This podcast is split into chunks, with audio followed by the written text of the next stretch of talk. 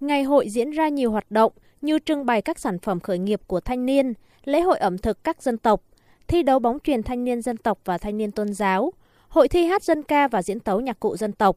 tuyên dương thanh niên tiêu biểu trên các lĩnh vực.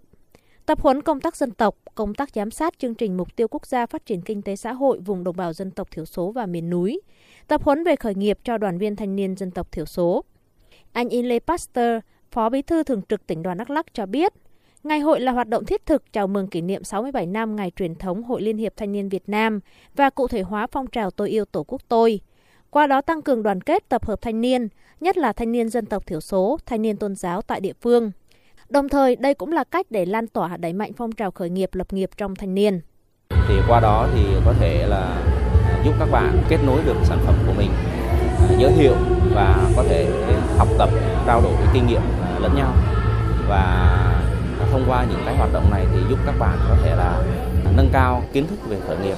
cũng như là về hành lang pháp lý cái góc nhìn của các bạn à, thông qua những hội thảo những cái lớp tập huấn à, tổ chức trong chương trình ngày hôm nay.